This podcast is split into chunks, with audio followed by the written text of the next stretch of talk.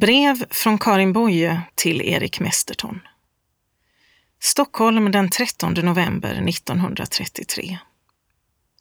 Käre Erik, tack för kortet med dina rader och med den undersköna katten. Du gjorde mig verkligen glad, inte bara med katten, fast jag verkligen uppskattar den också, utan framför allt med hälsningen.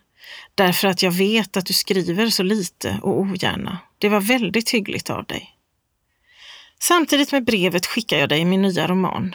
Inte för att jag är kretin nog att tro att du skulle ha någon litterär njutning av den, men därför att jag hoppas och tror och är så tämligen säker på att din estetiska anspråksfullhet inte har slagit ihjäl din personliga mänsklighet, utan du ännu kan ha glädje av den uteslutande som vänskapsbevis.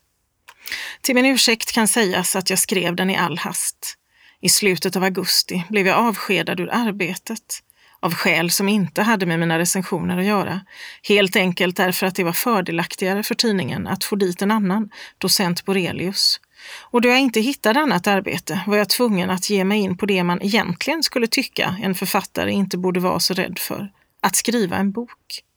Den blev färdig på en och en halv månad. Ännu är den inte recenserad vad jag vet. Några få kapitel har upplevelsens värde, det andra är ditsatt för att det skulle bli en roman istället för två noveller. Det har det ju också blivit. Jag upphör inte att förvåna mig över att det är en verklig bok, tjock och fet, och att den till och med luktar som vanliga böcker. Det är en stolt känsla för ett blygsamt hjärta. Berlin var naturligtvis tråkigt. Man hade samma känsla som när man läser gamla sariska romaner, att där inte finns någon luft eller att där i varje fall fattas en viss beståndsdel i luften. Annars märker ju en resande mycket lite av förändringen. De infödda sannolikt så mycket mer. Hur mycket man är beroende av vilka människor man träffar märker man bäst under sådana förhållanden. Förgäves har jag sökt efter en vuxen nationalsocialist i hela min bekantskapskrets.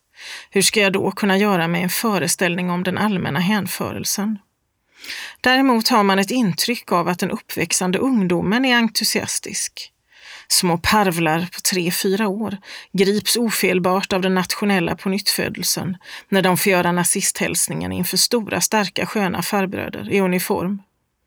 Jag ägnade mig flitigt åt den nazistiska skönlitteraturen, vilket på ett undantag när är bedrövlig.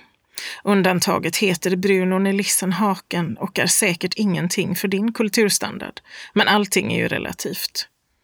Överhuvudtaget har man det intrycket, skrapa på människan så kommer eldsländaren fram. Om någon gång oanade krafter skulle mana dig till dåd, så skriv några rader och gör mig glad. Karin